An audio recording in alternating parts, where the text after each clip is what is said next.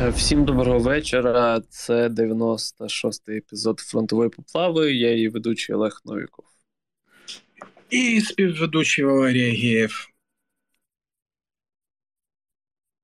І усі от хлопці з «Повернись живим е, в стандартному складі. Директор фонду «Повернись живим Тарас Чмут. Привіт. Доброго вечора. Е, Директор департаменту стратегічних ініціатив фонду «Повернись живим Ваня Анонім. Привіт. Привіт. Е, Антон, давай сам. Е, керівник аналітичного відділу фонду компетентної допомоги армії повернись живим Антон Муравейник. Вітаю. Е, привіти. Давайте е, розпочнемо з, зі свіжої вашої історії про мобільну станцію технічного обслуговування для Хамві. Що воно є? А чому що воно дає? А от я так хочу. А що, ти хочеш щось чогось іншого? Ну, да. Того Давай. було так, як я кажу. Давай. Ми шарки розбирали. Ще раз? Шарки розбирали. А, ні, давай, да, до речі, Ні. є питання. Я просто думав на кінець це лишити, бо тут знову такі 9 Школу капітанів розбирали. Кого? Школу капітанів. Ніт. Ага. І МТО теж не розбирали. Ніт. Окей. Тобто у нас три великих історії, які було б проговорити. Давай розпочнемо тоді Шарка, і тут одразу на тебе там е, в чаті накидують, що там Юра Касьянов щось сказав, що це погані дрони, нащо їх покупати, вони дорогі. Чудово. Радий за нього. Того почну спочатку. А, на, минулій, на минулому ефірі ми обіцяли, що наступний тиждень, тобто цей, який був, буде насичений на великі історії, і ми запустили, ну чи реалізували. А, стоп, і ми ще ж чи розказували про навідників. Е, здається, ні теж. Ого, чотири історії. І ми е, запустили проект, над яким працювали з початку серпня, е, тобто серпень, вересень, жовтень, три місяці по забезпеченню Збройних сил та інших силових структур спільно з ОККО, мережею АЗС 25 безпілотними авіаційними комплексами е, українського виробництва від Укрспецсистемс Shark Акула. Е, Це на сьогодні, напевно, наймасштабніший проект фонду по кількості трудозатрат всіх сторін, по кількості людиногодин зумів, нарад, вичитки документів, узгоджень технічних завдань, пропрацьовувань схем проплати, комплектацій, е- специфікацій, дозволу використання різних брендів і так далі. так далі, так далі. Три місяці купа людей з чотирьох сторін, а саме виробник шасі, виробник безпілотника, фонд Повернись живим і е, ОККО працювали над тим, щоб запустити цей проект, який ми плануємо за 6-9 місяців повністю реалізувати. Е, Вартість одного комплексу складає 13 мільйонів гривень. Вона складається з вартості шасі. Це повнопривідний кастомізований бус від Торсуса, подібний до того, який ми проєктували і закуповували для 11 безпілотних комплексів ПД-2, в якому має переміщатися екіпаж, розгортатися комплекс, відбуватися безпосередньо зйомка, ну тобто робота, і потім при необхідності покидати район. Машина повнопривідна з лебідкою, з посиленим шасі, з повністю переробленим під вимоги, ну як під побажання вимоги, потреби операторів БПЛА. Машина перевозить е, наземну станцію, катапульту, запасні літаки, там крісла, монітори, е, пульт керування, вогнегасник, кавомашина і, і все, що необхідне для того, щоб оператори могли комфортно зимою, літом, в дощ, вітер, виїхати в район виконання задачі, розгорнутися, полетіти, виконати задачу, повернутися, згорнутися і поїхати. Якщо щось нештатно працює, так само швидко знятися і поїхати. Це дуже важлива історія з шасі, оскільки ті комплекси, які купує держава, вони передаються просто без нічого. От нате вам 20 ящиків, і чим хочете, тим і возіть. І у вас ніби є потужний безпілотник, умовно ПДХ або лелека, або щось подібне. А чим його возити, незрозуміло. Це половина вартості. Друга історія це наземна станція управління, це катапульта, це три літаки, два плюс один запасний. Весь комплект там зіпів, розхідних матеріалів, акумуляторних батарей, ем, там, якихось ще комплектуючих, які потрібні для роботи, плюс тритижневий, якщо не помиляюсь, курс навчання екіпажів. Це це що? Це ну, такий великий, хороший, крутий проект, який, я сподіваюся, десь через 3-4 місяці буде мати ще один, одну цікаву фазу, але поки що про це говорити не будемо. Так, це ти розповів про історію ЗОКО, правильно? Так, да, це про шарки. А як вона зараз триває? Є якісь, може, там цифри поки? На... Є сайт е- charity.ua, Заходите на нього, і там в режимі реального часу бачите, як капають з кожного проданого літру пального пульс 95 або пульс дізель з кожної літри 1 гривня. От зараз 10 мільйонів 271 тисяча 504, 507, 510, 513, 516, 20, 3 і далі капає. Тобто в режимі реального часу ви бачите, як воно надходить. У вас в чеках, якщо ви заправляєтесь, так само пишуть, скільки ваша заправка дала коштів на цей проект.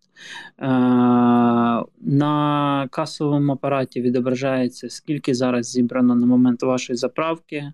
В майбутньому будуть там замінені стаканчики, буде зроблено купа іншої всякої комунікаційної історії з боку око, і це ну, дуже масштабний системний проект.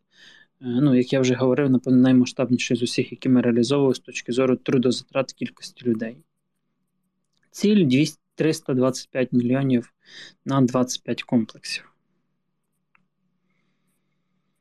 Так, що ти скажеш про те, що вони, типа, дорогі і так далі?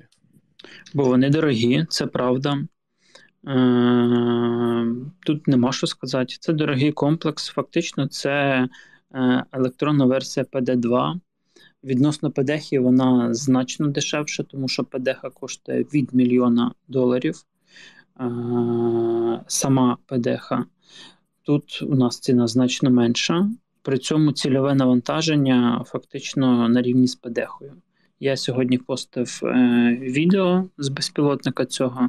Можна порівняти, не не те, що порівняти, подивитись на якість стабілізації, на те, що є захоплення е, визначеного об'єкту і супроводження його, навіть якщо він на короткий період часу зникає, наприклад, за деревами або кущами.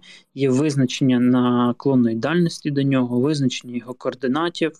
Е, є дуже якісно програмно український програмний продукт, який стабілізує створює відео, і це дозволяє більш комфортно опрацьовувати в режимі реального часу зображення. На сьогодні з власне українських підвісів подібної якості нема ні в кого. Ті підвіси, які є європейські, там Балтійських країн або фліровські, дають не гіршу, а то й кращу якість, але ценник там в 4-6 разів буде вищий. Тут підвіз е, український опирається на досвід виробництва експлуатації ПДХи. Е, ну, але, звичайно, елементна база вся покупна по всьому світу, як і всьому іншому. Е, чому така висока вартість? По-перше, шасі. Якщо говорити про безпілотник, то система управління є декілька е, загально прийнятих світових виробників на які опираються всі всі наші розробники. Е, та, що стоїть у нас, найкраща з можливих на сьогодні на ринку, яка в принципі мала би бути максимально стійкою до можливого втручання РЕБ з ППРЧ. з можливістю зміни частотних діапазонів в польоті е, навченим екіпажем. Тобто значна частина вартості це якраз система управління. Е, давай тоді до наступної теми перейдемо. Що ти там ще хотів, крім оцих от мобільних майстерень для Хамві? Е, а по око більш питань немає? Ну, як більше нічого не бачив, ви в чаті теж не пишете. В принципі, просто кажуть, що око могло би давати і більше, ніж одну гривню, але це вже тако. Ну, око, по-перше, і так дуже багато давало і дає на армію. Це перший момент. Прям дуже багато. І не тільки нам, а десяткам різних волонтерських ініціатив по всій країні. По-друге, це спільний проект, і це не про те, щоб збити з око грошей на те, щоб купити армії ще щось. Вони і так достатньо багато їх дають, і до великих проєктів. Це про те, щоб принципом якоїсь спільної відповідальності е, реалізувати для збройних сил масштабний проєкт з великою перспективою. Тому що безпілотні літаки так чи інакше, від мавіків до байрактарів це розхідний матеріал, а станція управління, машина е, і набуті спроможності екіпажем вони лишаються. І далі треба просто докуповувати літаки, наприклад, державою.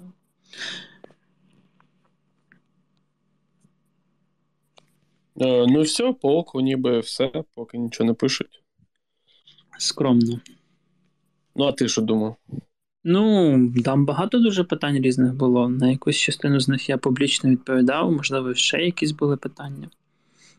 Але є, як є. Рухаємося далі? Так, давай далі.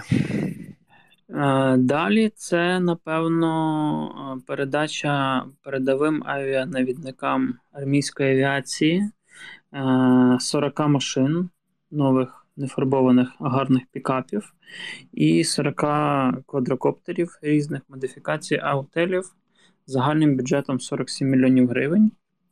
Ви, напевно, бачили там оці гарні фотографії три три зуба з машин на фоні вертольотів. Це не наша була ініціатива, це повністю ініціатива армійської авіації, і ми були доволі сильно дико здивовані, приїхавши на локацію, де ми мали передати, і там прям урочистість, де нагороджували е, панів за Зміїний, за Маріуполь, за битву за Київ, де ну, вручали державні нагороди.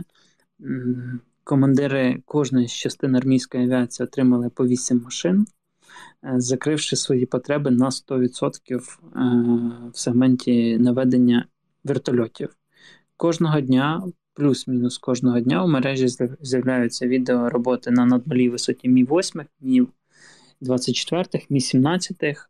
Оці вертольоти наводять пани передові авіанавідники. Вони від якості, ефективності, точності їх роботи залежить е, не тільки влучність стрільби, а це економія боєприпасів і в цілому ефективне виконання задачі, але й безпечність заходу на курс повернення з району стрільб або виконання задачі.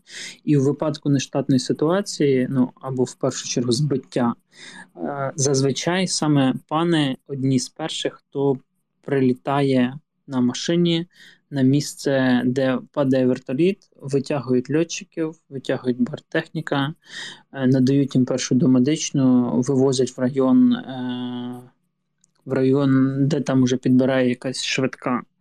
До прикладу, е, на днях, прям геть на днях, збили черговий наш вертоліт, на жаль, і по місцю, куди він впав, зразу там через пару хвилин буквально відпрацювала російська артилерія. І від від того, що другий номер, другий вертоліт швидко підібрав а, двох поранених льотчиків, фактично ну, вдалося їх врятувати. Тобто швидкість і маневреність тут має велике значення. Тому нові машини, які точно доїдуть, точно не поламаються, точно не підведуть. Радості не було меж. Зараз е, намагаємося вирішити ще е, буквально от зараз, це там 7 хвилин назад я переписувався ще по цьому питанню. Закрите питання спеціальної авіаційної негорючої форми, можливо, там балаклав, рукавиць, оскільки кожне збиття це обпалені льотчики, обпалені руки, обличчя, голови, ноги. І це смішно, бо це вирішується копійчаною, ну не копійчаною, але на фоні втрат копійчаною закупівлею там 500-800 комплектів форми, і ці люди не будуть горіти. І зараз нам сьогодні скинули там півгодини назад таблицю розмірів, і десь там завтра будемо її замовляти за кордоном і завозити. Бо ну, ну просто жахливо дивитись на фото людей, які могли не обгоріти, бо в них тупо не було правильної форми. Не пікселя, звичайно, українського, а правильної авіаційної форми. Да, вона трохи дорожча, але це життя людей, льотчиків, які цінні, яких мало, і які кожного дня працюють, і ви це бачите на відео. Плюс там ще є проєкт по навігаторам для них, теж зараз в роботі. Тому згоджуємо технічні деталі специфікації, хочемо закрити повністю навігацію всі всі борти, які потребують її. Найкращими приводами, які є, в найкращій комплектації, знову ж таки, під ключ, щоб до цієї проблеми ні держава, ні льотчики не верталися, не дергали інших волонтерів, не дергали там самі не скидувались і просто взяти, закрити, і щоб воно працювало. Плюс десь десь в дорозі велика партія авіаційних спеціальних шоломів, теж для армійської авіації, яка, на жаль, ну, там всю, потребу ми не можемо закрити, тому що їх просто нема на ринку скільки, але десь третину від загальної потреби і ми, ми закриємо. Ну, не, не третину, десь, можливо, менше, можливо, десь там 25%. Плюс щось давала, купувала держава, щось ми десь отримали від західних партнерів, щось, можливо, знайдемо ще. Але я сподіваюся, що дві бригади ми точно закриємо повністю. Така історія з панами. Тут ще, коротше, під'їхало там буквально кілька питань про шарки, е, їхня виробнича можливість, е, потужність точніше, і чи можна на них вішати вог?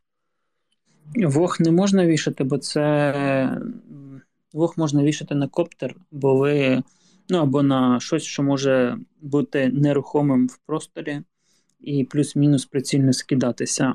Це літак, який летить, і для того, щоб з нього створити бомбардувальник, треба робити щось аля панішера, а це трохи зовсім інше ніше застосування. Це перший момент. Другий момент виробнича потужність. Е, ну, Підприємство е, серійно виробляє для нас, для Міноборони.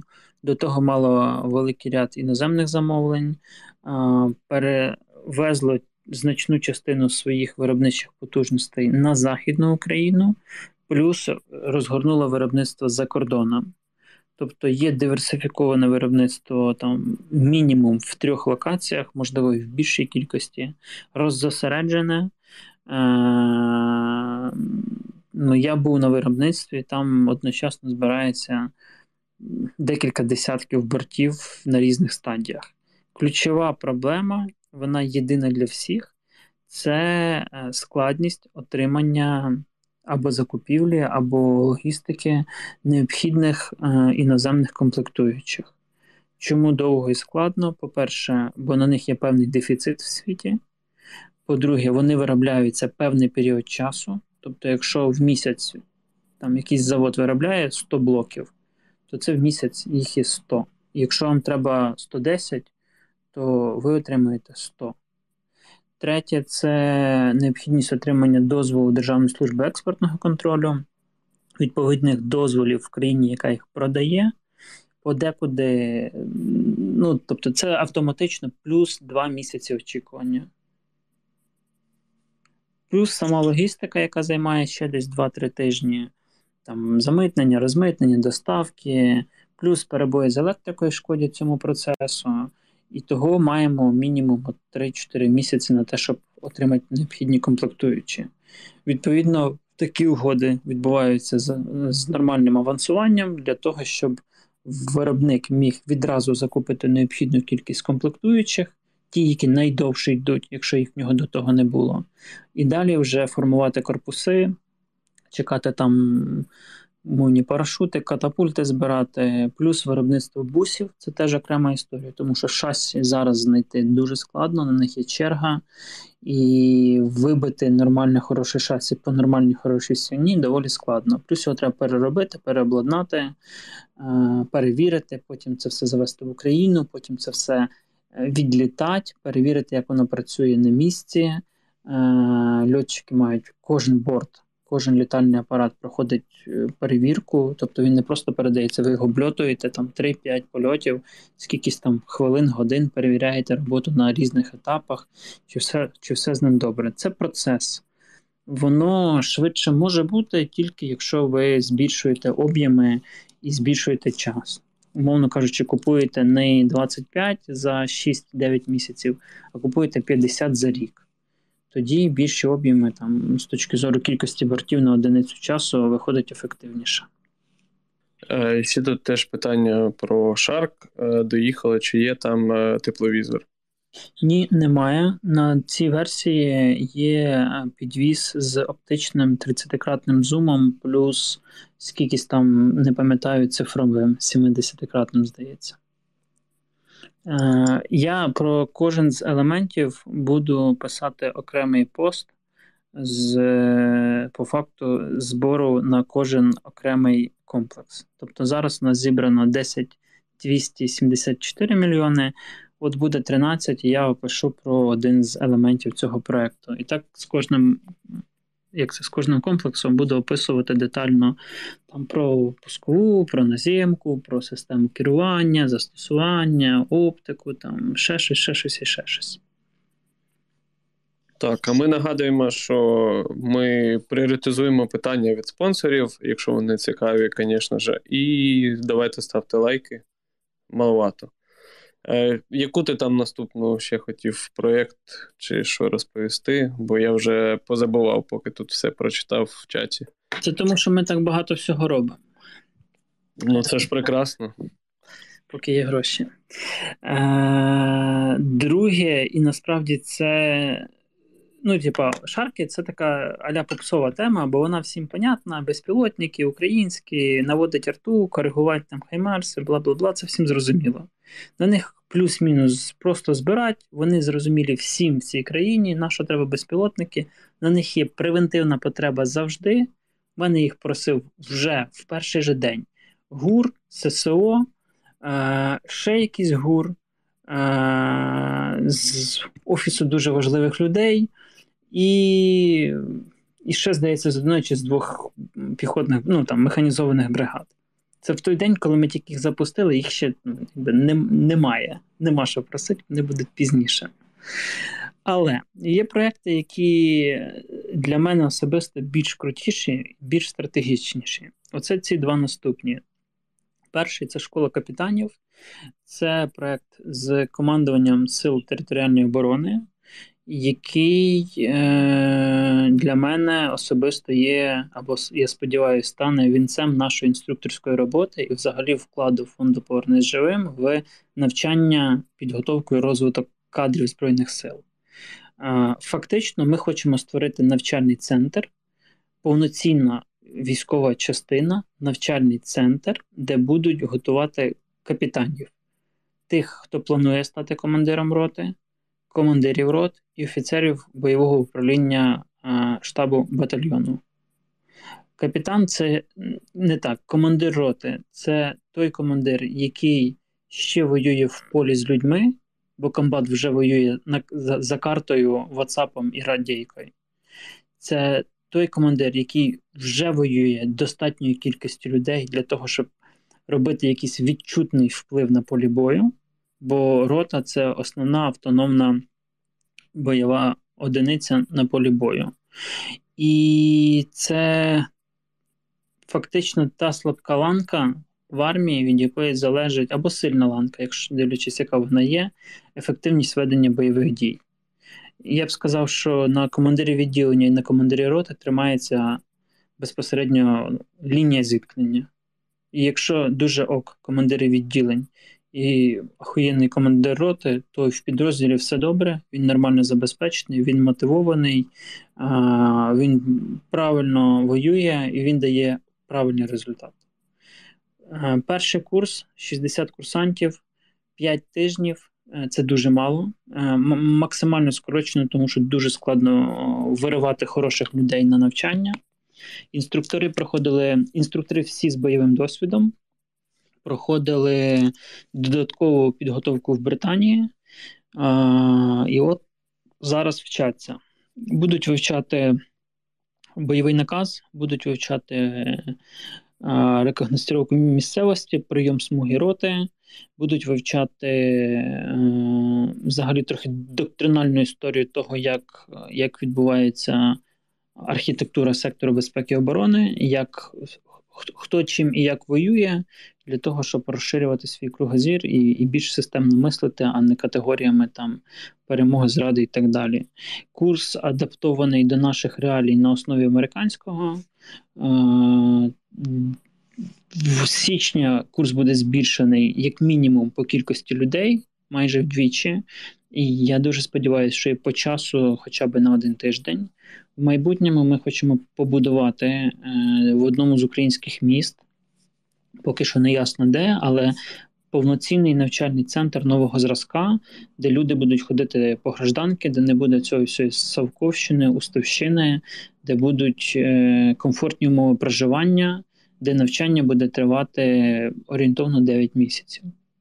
І звідти люди будуть виходити максимально компетентними, підготовленими, мотивованими командирами рот. Те, чого зараз не вистачає. Цей проект ми запустили з КТРО. Вони ну, вони головний стейкхолдер, але в перспективі хотілося б, щоб це стала школа капітанів Збройних сил, щоб там проходили підготовку і сухопутні війська, і ССО, і ну, ССО у них там своя специфіка, можливо, в меншій мірі, але сухопутні війська, морська піхота, ДШВ, ТРО цього вже немало. Я думаю, ми окремо будемо пробувати якось на це фандрейзити, будемо пробувати залучати якісь міжнародні кошти, але з попереднього досвіду це все доволі складно. Але це дуже крутий проект з точки зору КПД. І навіть ці 60 курсантів, якщо всі добудуть навчання, тому що є є ще питання, що там за порушення списування і так далі будуть жорстко відраховувати. Е, тобто це не є така е, навчання для галочки. Тут не мають випуститися 60. Тут, якщо випуститься 10, значить 10, незважаючи на те, скільки вибрано. Але ці 10 будуть е, мати максимально додану вартість від цих курсів, і ці курси будуть мати максимально сильну репутацію. Та кількість, яка випуститься, це вже буде вагоме посилення на даному етапі для ТРО. Ще раз можеш повторити, з ким спільно цей проєкт? Командуванням військ територіальної оборони. Ага, і тоді наступне тут є питання з чату від спонсора. Знову ж таки, е, чи будуть залучені е, в цей центр іноземці? На якому рівні? Ну, ті, які будуть викладати, мовно кажучи, спеціалісти якісь. Ні, на даному етапі викладачі всі українські офіцери, такі ж самі командири рот, Е, з бойовим досвідом, які проходили додаткове навчання і підготовку в Британії. Поки що так. Знову ж, е, кожне навчання, ем, на кожному навчанні є контролюючий, який перевіряє, як викладає інструктор, як він працює з аудиторією, як е, група сприймає його. Групи маленькі, по там 10-12 людей. Тобто, це не є як хто там був в наших учебках до того, зігнали в аудиторію 50 людей. Прийшов якийсь полковник, зачитує конспект 98-го року випуску, і ви переписуєте з його слів. Тобто тут абсолютно інші підходи до навчання, до всього: від харчування до проживання, від аудиторії до самої програми. Максимально практично е, те, що треба для нашої війни, тому що я ж кажу, курс адаптований під наші реалії, під наші там вимоги нормативних документів і так далі. так далі але повністю опирається на західну архітектуру. Ну що, переходимо тоді до цих от мобільних ремонтних машин. Давайте. Давай е, розповідай. Я тоді... сьогодні щось багато балакаю. Ну, от якраз договориш, і потім може Ваня підключиться. Угу. Так, е, сьогодні дали інформацію про те, що ми передали. Насправді ми їх передали в суботу, здається, ще. І вони вже десь там по військах ремонтують Хамві і не Хамві.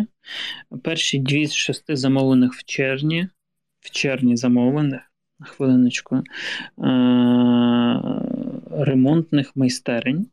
Одна ремонтна майстерня це оця машина на базі Ману з прицепом, в якому розміщений шиномонтаж, якщо потрібно, або у ньому можна перевозити купу інших там запасних частин, деталей, інструменту. Це перший, перший, не так, це не перший. Перший етап фонд робив десь в 2016 році, коли ми дообладнували два величезних е, американця, які ремонтували Хамві. І, здається, на крайньому параді вони проходили зелені, і ви могли їх бачити. У 18-му році точно проходили. Е, на параді.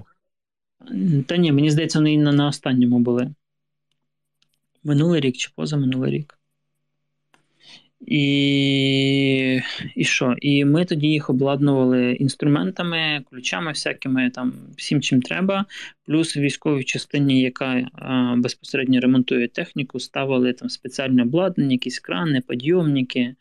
А, Фактично робили таке воєнне СТО. У нас на мілітарному є подкаст з Ігорем Сімутіним, гуру українських хамеров який зараз е, знову повернувся до армії, і знову, е, після того, як повоював місяця 4 в нормальній війні, вернувся до своєї профільної роботи, повертає з того світу американське МТД.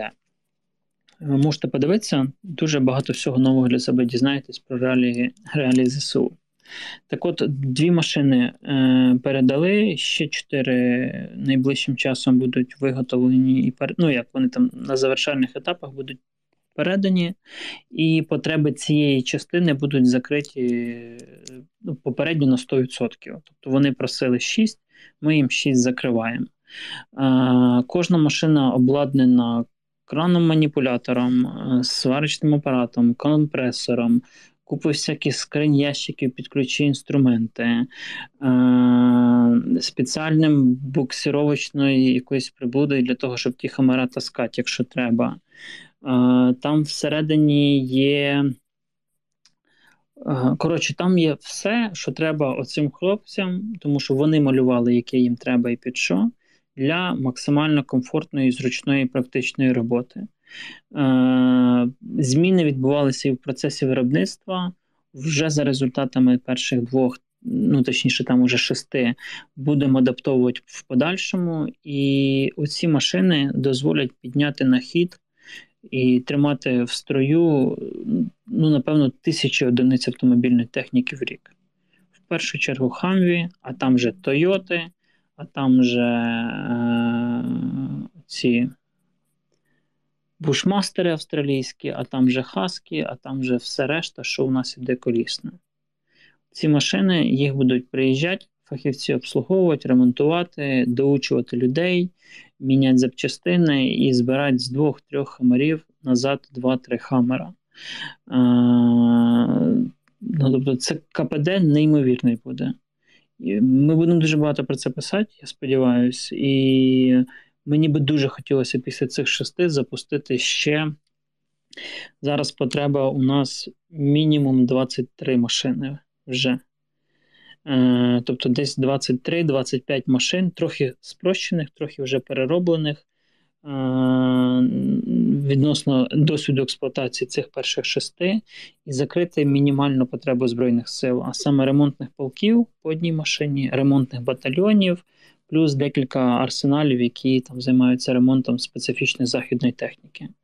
Вкладати в ремонт дуже важливо. Це потрібно і для того, щоб показувати західним партнерам, що ми здатні опановувати їх складну техніку, здатні проводити технічне обслуговування ремонт, і для того, щоб вона більший період часу була в строю і воювала, а не їздила в Польщу чи в Литву на ремонт, потім поверталася. І у нас сформовувалася культура технічного обслуговування і ремонту західної техніки. Е, у нас готувалися, вчилися, розвивалися фахівці, і ми могли як це е, поглинати все більше західної допомоги і переварювати її. Це складний, не дуже медійний, не дуже попсовий проект, на фоні тих же шарків, але ем, це не байрактар, це не щось таке, що там вбиває, стріляє, але це теж на чому тримається армія: на логістиці, на зв'язку, на ремонті, на таких подекуди мало зрозумілих для пересічних людей речах. Е, тут ще питання є, чи можуть вони бути броньованими, оці от машини. Можуть, питання тільки для чого. Е, Тоді друге питання там ще є. Це не є проблема. Я вам зараз скажу: якщо забронювати кабіну, додавте сюди десь десь 30-40 тисяч доларів. Якщо забронювати і кунги, ну тоді вони будуть оверперевантажені. І тоді вже питання, що можливо треба більша маса. Е, ну, коротше, потреби в цьому немає, тому що це машина не поля бою. Це машина, яка приїжджає на КП батальйону, ну, на ТПУ, наприклад, бригади, е- і стягується з бригади машини, або вони вже там стягнуті, і там вони відновлюються. Потім машина звертається і йде далі в наступну військову частину. Там розвертається, відновлюється, скручується, зварюється, збираються, укомплектовується, закривається і і далі їде на наступну частину. От зараз ці перші дві машини е, вже мені кидали там фото, як вони поїхали на один з напрямків відновлювати хамера. Як бачите, по цих списках МТД хамві надходять регулярно, і їх буде ще багато. Там ще, я не пам'ятаю, здається, на Фейсбуці від фонду писали, що планують е, переключитись там на такі ж е, машини технічного обслуговування для САУ всяких і Хаймарсів. Чи вони дорогі, і чи можливо взагалі це зараз закупати? Так, е, да, ми були в частині, яка має. Е, має цим займатися. Вони нам озвучили запит, вже приблизно намальований на листочку. І ми, ми готові. Зараз це контрактувати. Я ж кажу, якщо будуть кошти в достатній кількості е, під ремонт ПЗ 2000 німецьких САУ, під ремонт Хаймарсів, під ремонт Марсів і під ремонт МЛРСів. Е, знову ж, там немає чогось надзвичайного. Це щось подібне до того, що ми зробили, просто там інша специфіка трошечки. Умовно кажучи, там буде якийсь, можливо, там інша конфігурація обладнання, там і інші, е, інша довжина того, що їм треба буде перевозити, там якісь. Ну, це технічні деталі, які вирішуються. І ця, ці машини вони входять в ту кількість, яку я озвучив, там 23-25. Там, здається, їм треба, вони просили, здається, 4. Давай начальника розвідки підключимо до розмови, а потім повернемось до інших питань, щоб не тільки ти е, розмовляв. Дякую. Ану, Антон, розповідай, як завжди. Коротко і лаконічно, і щоб Слухай, не пиздіти. Яке там лаконічно, як перше, що хотів би сказати, це ремарка до Тарасового спічу, коли він говорив про школу капітанів і казав, що там не буде Савковщини. І я хотів спитати: так що там не буде червоних килимів, блядь, чи що? По яких будуть забороняти ходити студентам. Так сходи на один день і подивися, як воно відбувається. Послухай, посиди з ними. До речі, так. Да. До речі, хороший варіант. Е, тому що просто я чому згадав за Калими, тому що коли я був слухачем на курсах підвищення кваліфікації е, Черняховського, е, то нам забороняло як слухачам, ми вже були бойовими офіцерами. Нам забороняло як слухачам ходити по червоному килиму, який лежав в центральному корпусі, бо це не для слухачів, блядь це для викладачів і взагалі, блядь, а ви тут хуйня. От. Так що такі діла у нас з вищою військовою освітою е, було. Тому, власне, є сенс закладатися, ламати стереотипи, ламати Савковщину безкорисну і насичувати вищі військово навчальні заклади досвідченими офіцерами. Я думаю, що у нас вийде. Е, по фронту. По фронту, правильно пан Олег Батькович сказав, лаконічно найгарячіші точки е, Бахмут, Углідар, е, також гарячий південь, район Сват... Південь, плюс район Сватового, плюс Мар'їнка. Якщо дуже коротко. Загалом противник намагається наступати на Бахмут, продовжує намагатися наступати на Бахмут і на Углідар. Поніс дуже великі, дуже великі втрати, я підкреслюю, на напрямки на Углідар. Вони з півдня намагаються через Павлівку заходити на Углідар.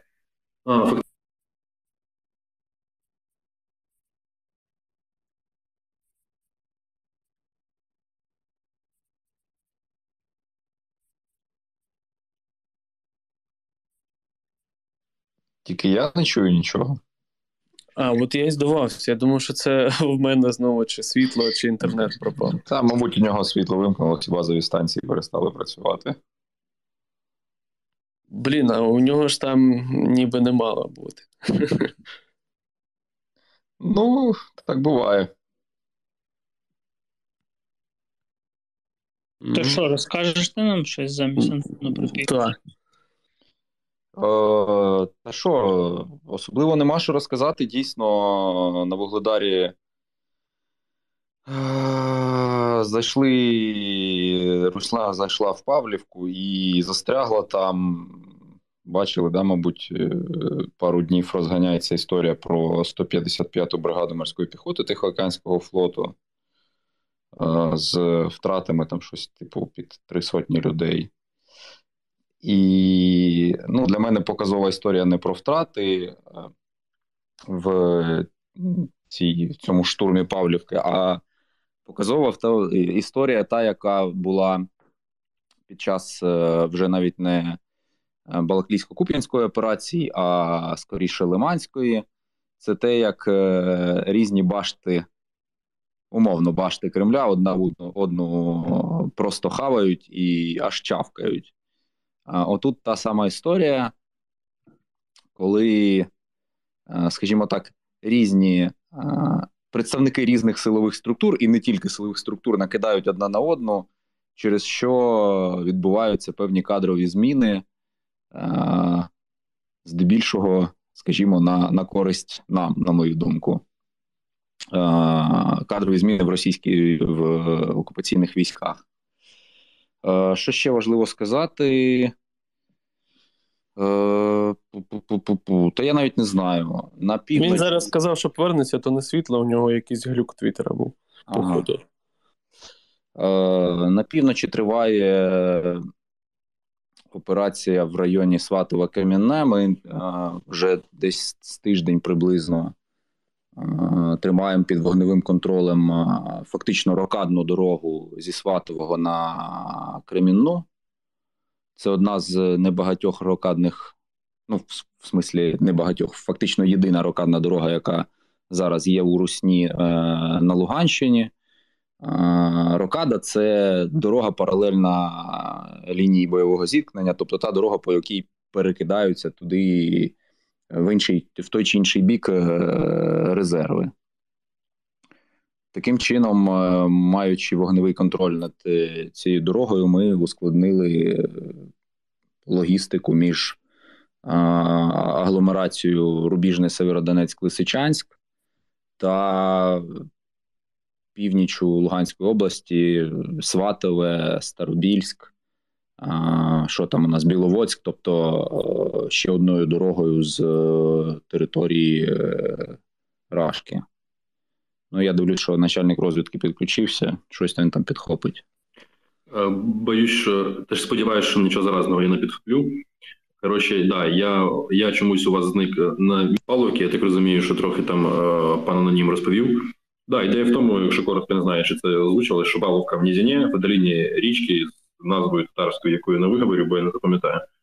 От, коротше, і наші позиції на підвищенні дозволяють е, дуже дозволяють ефективно нищити противника і намагається через цей сіряк прорватися.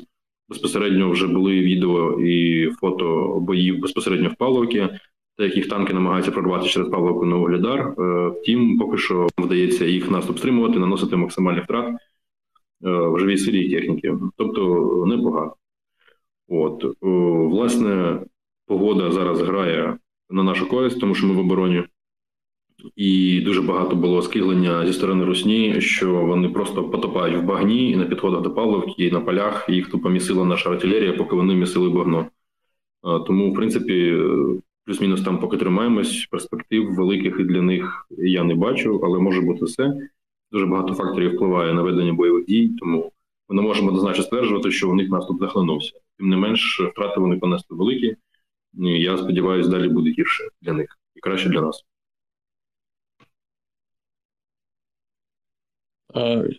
Ще улюблена тема з білорусами. Там вони разом з Роснею оголосили якісь нові військові навчання воєнні.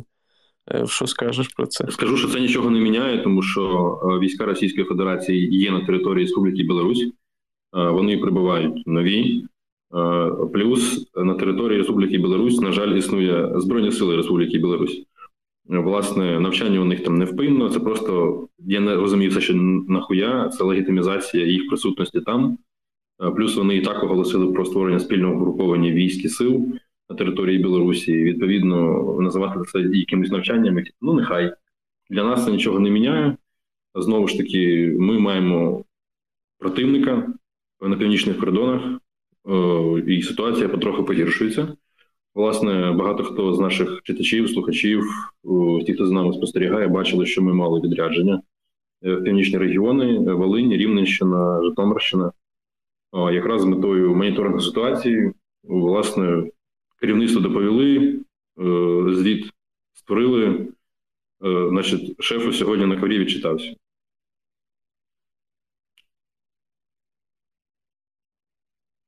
Так швидко. Ну, ладно. Ні, якщо ви хочете щось послухати чуть-чуть детальніше, то питайте. Та насправді і просто хотів би ще, знаєш, якийсь коментар про оцей прикол зерновою угодою і реакцію Русні, яка спочатку відійшла від угоди, а потім так так само принизливо повернулася до цієї угоди. Е, а чому ми маємо коментувати дії їбанених? Ну, власне, от такий коментар теж. Е, ну так е, їм просто насяли в обличчя, вони навіть не витерлись і зробили вигляд, що ніхто нічого не робив. І просто такі, типа, ну окей, значить, ми знову вступаємо в цю угоду. А, Так, і ще хотілося б е, поговорити про цей от новий пакет е, американської допомоги, який там трохи спільний з е, Нідерландами, бо вони по 45 е, танків профінансують, я так зрозумів, модернізацію відновлення Т-72 в які чеські, і плюс там ще є броньовані е, човни чи катери е, річкові. Катери. Так, якщо ти можеш, е, розкажи щось про це, що це можуть бути, до речі, за катери. Ну, напевно, продовження тих е, тих типажів, які ми вже отримали і продовжуємо отримувати попередньо пакеті було 18 одиниць, більшість з них вже в Україні активно використовуються, вже деякі пошкоджені були.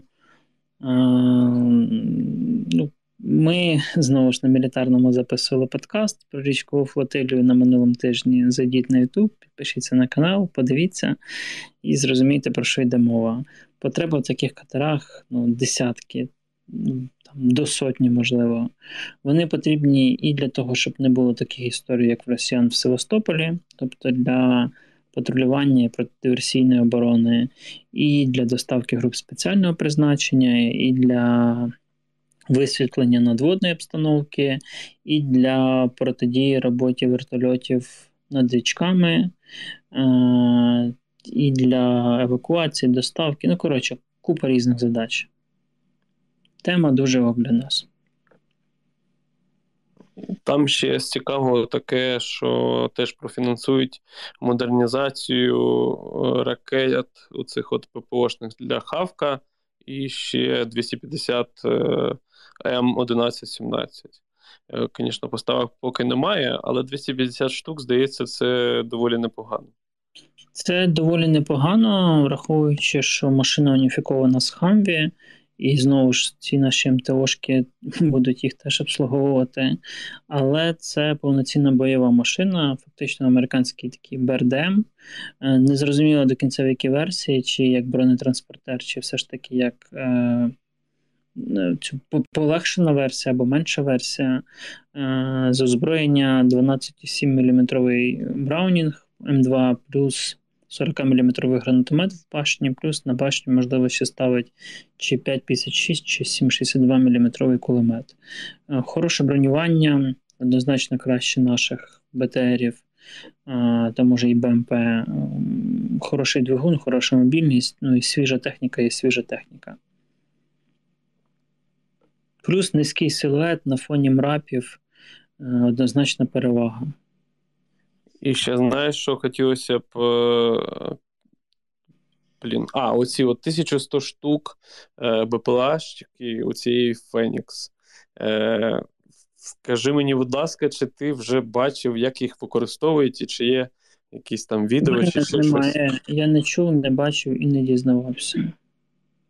Бо їх так багато передають, і дуже дивно, що поки що нічого такого я теж не бачив. Ніде. Ну, ти ж бачив, яка їх назва? Phoenix Ghost. Так, да, це стелс. Ну, от, е- тому, тому ніхто нічого і не бачив і не чув. Так задумано. Так, ну і плюс там ще Резніков, здається, сьогодні, якщо я правильно пам'ятаю, сказав, що вже надійшли е, нам е, Насамси і Аспід. Думаю, що посилить Київ. Або не Київ, е, три батареї, це плюс один Айріс, це вже доволі непоганий фронт перекритий. Це може бути і північ, і, і, і південний напрямок. Є ж головні райони пусків російських ракет і роботи авіації, от там будуть перекривати, напевно.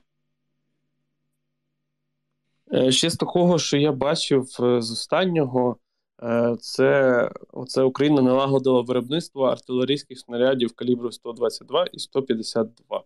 Чи ти чув щось про це? І загалом, скільки у нас залишилося, наприклад, техніки? Щоб ні, я про те, що техніки, які будуть це юзати. Техніки так само не залишилося.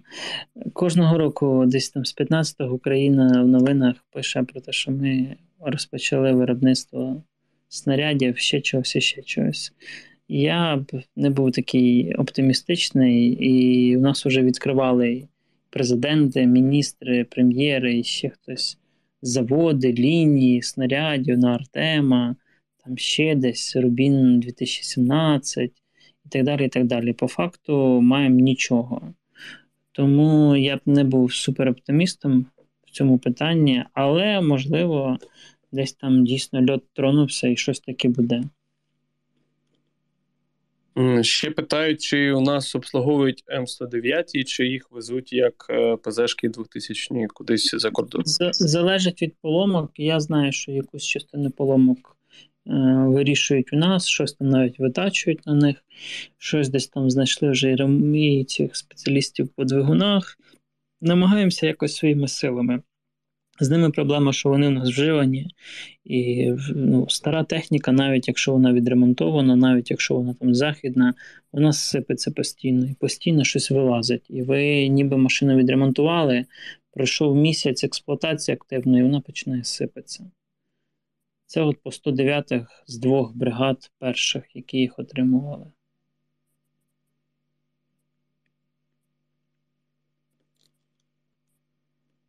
Так, щось тут е, дивно зі спейсом відбувається щось і пана Валерія кікнула, і начальника розвідки знову кікнула. Що його казати? казати, е, щоб ти завтра, до речі, подарунок е, тобі передадуть. Угу. Дуже добре, дякую. А від кого? Від нас. Від вас всіх 1300 людей, які зараз слухають? Ні, від нас трьох. Чотирьох. Можна навіть так сказати. Добре, дякую. А ви ж сьогодні мали зайти, здається. Так, ми, ми зайшли. Да, щось невдало просто вийшло. Поки є час, е, можеш розповісти, як там це булочка почуває, і коли вже буде на мілітарному вона, щоб нас не задовбували на поплаві з цими питаннями. Булочка дуже мило, максимально зараз крутилась калачиком і спить на стільчику, і одним оком дивиться на мене і слухає вас. Е- Дуже смішно спить. Вона набирає шерсть на зиму, як всі порядочні коти. Багато їсть, багато спить, трохи робить шкоду і живе своє найкраще котяче життя. А, о, знаєш що? Е, ми, звісно, може, можеш сказати, що нащо нам це коментувати, але там в чаті було рівно 9 тисяч питань про е, ціну на спартани. А що я маю тут коментувати? Е, Ну, чи ти знаєш, яка ціна? Бо всі казали, що це щось типа дорого, фонд притули купує і так далі. І тут у нас прям в чаті набіжало. Ну, мені здається, там сьогодні з аккаунта Порошенка е- виклали ліцензію Державної служби експортного контролю, яка є достовірна, бо ми отримуємо точно такі самі на нашу техніку. Тобто я можу підтвердити її достовірність, вона виглядає так само, де вказана ціна за ті е, БТР, які купує, хто там купує, справа громад, здається. Там є їх вартість, так як і на наших всіх приладах. Можна подивитися. І можна порівняти з іншою вартістю, але треба розуміти деталі. Я думаю, деталі завтра е, фонд притулу теж пояснить, опублікує, і всі ці дурні запитання зникнуть. Бо я впевнений, що є якесь логічне обґрунтування тої вартості, яка вказана. Просто ми її, можливо, не знаємо, або вони її чомусь там не, не вказали чи не написали. Та щось начальник розвідки знову хотів сказати до про білорусів, і не можу я його тепер під'єднати.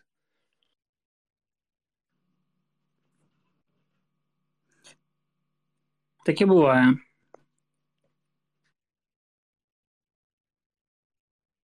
Тоді, можливо, пан Валерій щось запитає, або будемо вже завершувати, бо щось не можу йому приглас кинути. Питання, якого давно не було. Чому всі купують Тойоти, а не, наприклад, Форди чи Chevrolet? Пікап. Ще раз. Чому, Чому, чому всі куп... в основному купують пікапи Тойоти, а не, наприклад, Форди чи Chevrolet? Купують те, що можна купити тут і зараз по якійсь найкращій ціні. Всім байдуже, яка шильдик або яка модель. Головне, щоб дизельний, повнопривідний і в гарному стані. Ну, для нас новий. А, все решта тупо не має ніякого значення. Ціна, час поставки, надійність партнера, а, комплектація. Все. Тут важливо ще розуміти, що Ford і Chevrolet, якщо ми говоримо про пікапи, це суто американські машини. Е, Американці не дуже люблять дизель. Е, Відповідно, левова частина е, тих же F-150, наприклад, або там Chevrolet Silverado, вони будуть бензинові. Бензинові на війні, бензинова техніка на війні це не дуже ок. Історія е, це перша, і друге, дійсно купують те, що те, що є на ринку, а на ринку здебільшого є, е, ну, скажімо, японські пікапи, е, Ельки і Хайлюкси, які зарекомендували себе протягом десятиліть як робочі конячки. Знаєте, там в 15-му році навіть жарт не жарт був. Е, А, ну, коротше, певні кола були трохи е, занепокоєні тим, що е, чуваки з Ісламської держави ганяють на пікапах Тойота. І ходив мемас, що Тойота спонсор тероризму. Ну, розповідай про своїх білорусів, раз ти вже зайшов. Так а хіба ви не хочете спати? Дивіться, ні, я можу тільки коротко, знову ж таки, е, ми, значить, зразу розставляю обмеження. Ми не говоримо ні про наш склад сили засобів на півночі, ні про що, самі розумієте, це харам. Констатуємо лише деякі факти. Е, Факт перший: росіяни продовжують е, перекидання своїх частин і підрозділів в е, з території РФ на територію Білорусі, в тому числі під північний кордон. Е, Але в той же час ударного угруповання, яке було б здатне кудись вторгнутися і кудись проникнути, не створено. Станом на зараз. Е, Воно може бути створене в грудні, в січні, в лютому або ще хуй зна коли. Це залежить від того, е, які вони перед собою ставлять задачі, завдання. Відповідно від цих завдань буде відштовхувати склад угруповання, який їм потрібен. Як ми завжди кажемо, е, задача мінімум для них це відтягнути наші сили і засоби з інших напрямків, де ми їм даємо пизди. Відповідно, цієї мети вони можуть досягнути навіть без перетину кордону. Тобто, це очевидно, що разом із нарощенням їх угруповання на півночі ми будемо вимушені нарощувати своє, тому що ми не можемо собі дозволити пройом. От і все. Тобто, задачу мінімум вони можуть виконати і так. Знову пішла навіть попри заяви певних публічних осіб, і потім вибачення за ці заяви. Ми це опускаємо, так буває. Пішла і псоха знову довкола військовим чатам про те, що вторгнення, от от да, там восьмого, завтра, коротше, завтра, післязавтра, після післязавтра. Ну я хочу сказати, що якщо хтось говорить, наприклад, про масштабні обстріли, то це знову ж таки можливо із території Білорусі, із території Росії, із тимчасово окупованих територій. Просто зараз за 5 хвилин, за годину, за 10, за день, два, тиждень і так далі. Тобто, це може відбутися будь-коли. Ми це, на жаль, всі прекрасно знаємо. Якщо ми говоримо про якесь умовне вторгнення чи загострення на кордоні, скоріше за все, знову ж таки, якщо воно буде мати на меті саме проникнення в глибину нашої території, взяття під контроль певних населених пунктів, територій і або об'єктів критичної інфраструктури, то таке угруповання поки що не створене, його просто нема. А, От і все. Тобто, це скоріше питання там місяця трьох. Все, що мій суб'єктивний прогноз такий, я ще затятий, е, затятий фанат того, що прогноз не давати, бо це дуже хуйова історія. Але просто мова про те, що треба спостерігати. Війська наші спостерігають, мають засоби. Е, там, де наші сили засоби мають певні недоліки або прогалини, ми там допоможемо, як робимо завжди, компетентно і швидко. Е, щоб русню шукати краще і нищить краще. От. Е, якщо ми говоримо про потенційні напрямки їх наступу на півночі, то все дуже просто. Ви просто відкриваєте карту і дивитесь, які там є дороги. А дорог там є цілих, не знаю, скільки, сім штук на три області від кордону до сторони Варшавської траси.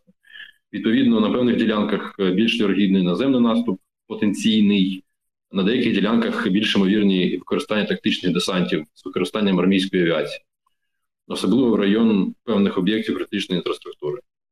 От. Е, Моя позиція така, що це все ще дійсно досить реальний сценарій.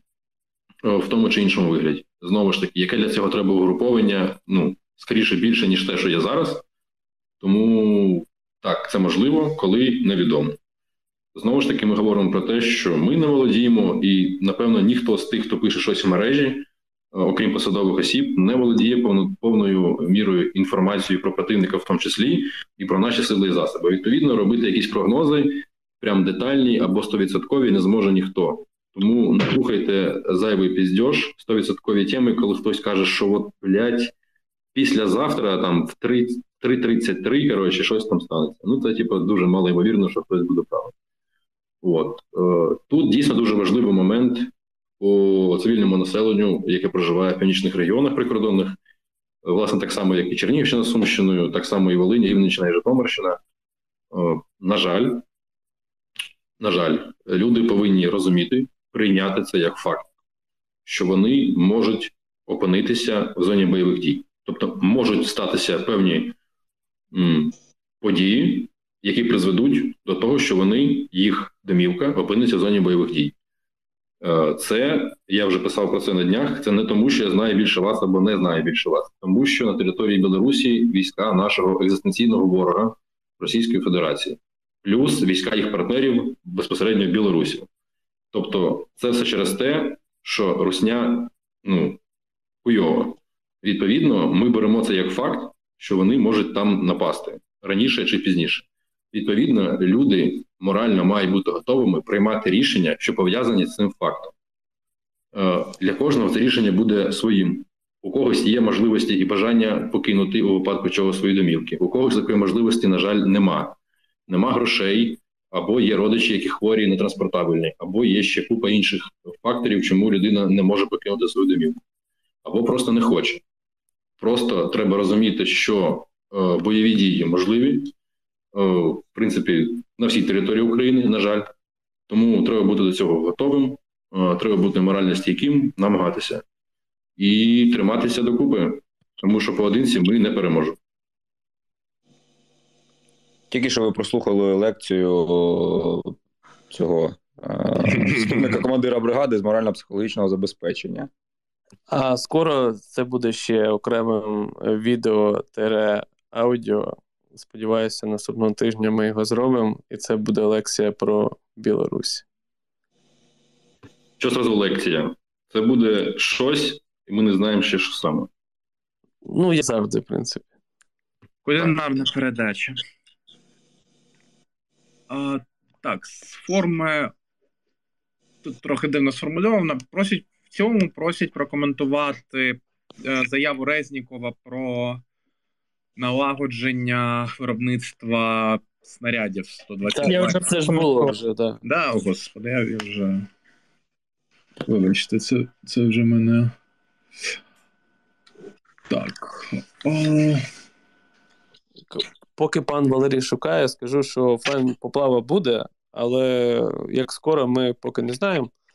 Можливо, цього місяця, да, Пантера? Ти ж там говорив про заклад. Та там мало місця. Ну, Так буде лампова двіжуха. ну ми ще обговоримо.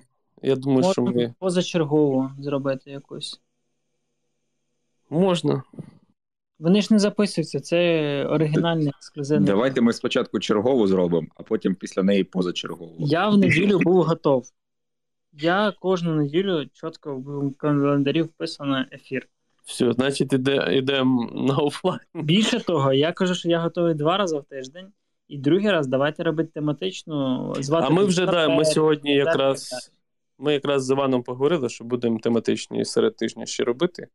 Е, Будемо кликати різних співробітників і вибирати тему. Я прям завтра запущу цей процес. Та вже говоримо про два місяці. Бо, бо на теми в нас там трохи відкладено. Там, правда, половина питань типу піврічної давнини. Нічого новим, скажемо тему, і може нових накидають просто. Тих самих. Е, Наприклад. коротше, тут немає нічого особливо цікавого, принаймні саме з останніх. Просять прокоментувати, наскільки велика загроза гаубіці Д1. Який не де один. Ну, блін, ну що це за питання? Народ. Ну, коли по вам стріляє пушка, це неприємно. Неважливо, яка пушка, нова чи стара. Цитати великих людей. Плюсую. Тоді останнє питання і того. Так, питай. Ну ладно, ладно. Е, начальника розвідки, що по пердушні? Е, Пердушні пизда. Дякую. Е, Дякуємо, що слухали. Ставте лайки і давайте це його. Дивіться відео по плаву, там не так багато. Здається, 8 тисяч лишилося до 100к переглядів, і нам це буде приємно. І всім добраніч, е, спокійної ночі і бережіть себе. Добраніч. Дякую вам. Добраніч, люблю, цілую пух. Е, Цьом. Боже, які усі ніжні. Так ми і на роботі такі. Я завтра поговорю з вами всіма. Звучить знову як піздюліна. Ну ладно, я готов. Сьогодні були комунікаційники закупівельники. Завтра йде черги до вас. Як там Прийняв. рулетка, рулетка піздюлей? Рулетка піздюлей, да, є така тема. Mm-hmm.